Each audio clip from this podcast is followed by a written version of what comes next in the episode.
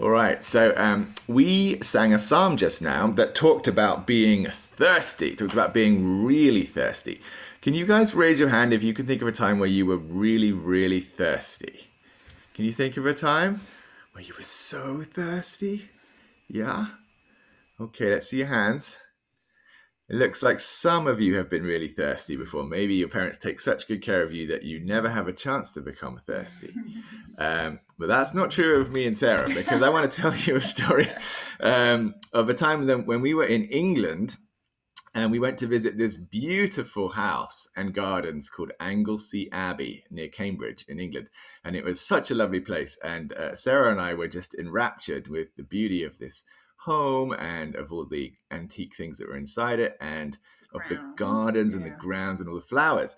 But our children weren't having much of a good time because they were thirsty and we had forgotten to bring any water with us. Um, so all the time we were enjoying the the scenery, they were worried about how thirsty they were. So in the end, we had to go back to the beginning of the path where the gift shop was and buy some bottles of water and bring them back. Uh, it took us about 45 minutes to get water, but we finally managed to get it. And then the children had their drinks, and then they were able to enjoy the, the park that we were in. Um, so I just was thinking of that story when I thought about this psalm where uh, David says how thirsty he is. And children, tell your parents when you're thirsty, what is the one thing that you want more than anything in the world? Water. Water, that's right. Thanks, Benjamin.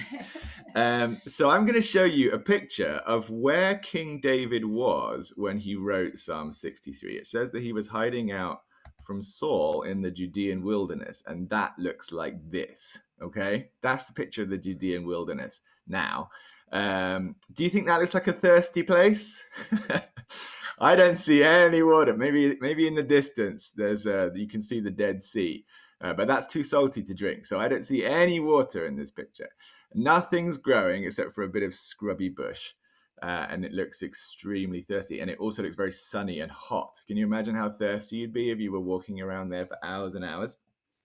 So David says uh, he wrote this song about how thirsty he was, but he actually says this incredible thing at the beginning of the psalm. He says this, "Oh God, you are my God. My whole being thirsts for you. My flesh faints for you." So David says, Not water. It's not water that I want most of all in the world. It's God. It's you, God. Even here in the desert, David understood I need God even more than I need water right now. Right? And kids, you know what? David was right when he said that. He was right that he needed God the most, even there in the desert without any water.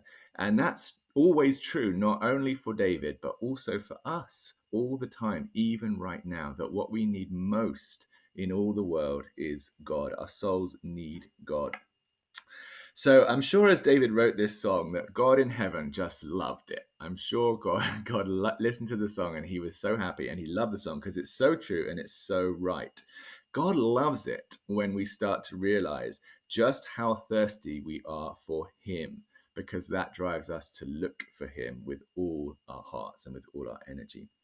And there's a one more great promise in God's word because God says that when we start to look for him like a thirsty man looks for water, then God promises that we are going to find him. All right, so let me pray for you and then we're going to hear from our guest preacher.